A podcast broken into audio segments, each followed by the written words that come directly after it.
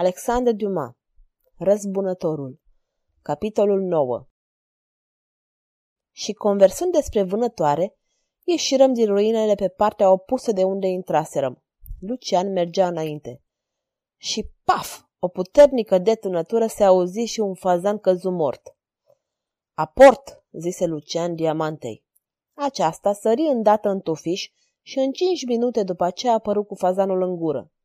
Glonțul trecuse prin corpul fazanului dintr-o parte într-alta.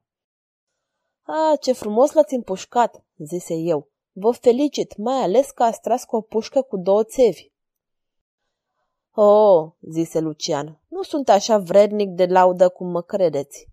Una din țevi e ghintuită în toată lungimea și bate tot așa de departe ca și o carabină. Aș, spuse Orlandi, cu o carabină domnul Lucian atinge la o depărtare de 300 de pași o piesă de 5 franci. Și împușcă tot așa de bine și cu pistolul? Aproape, răspunse Lucian. La 25 de pași, din 12 gloanțe, aș trage sigur șase la tăișul unui cuțit. Atunci îmi ridicai pălăria și îl salutai pe Lucian. Și fratele dumneavoastră poate să facă așa ceva? Fratele meu?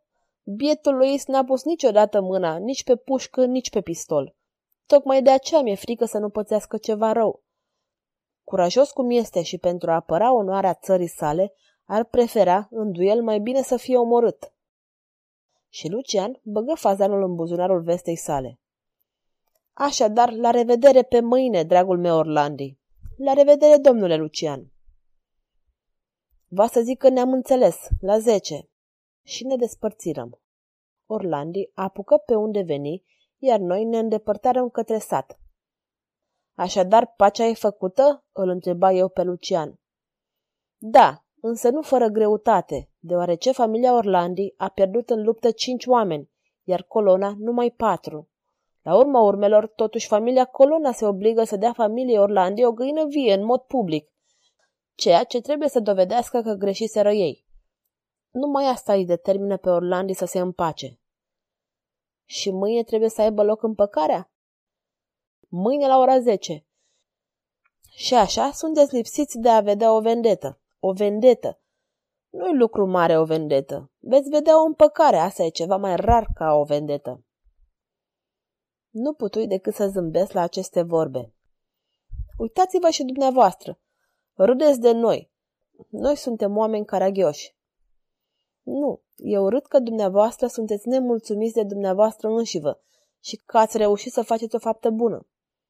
Da? Ce să fac? Am devenit arbitru și trebuia să-mi fac datoria. De minterea...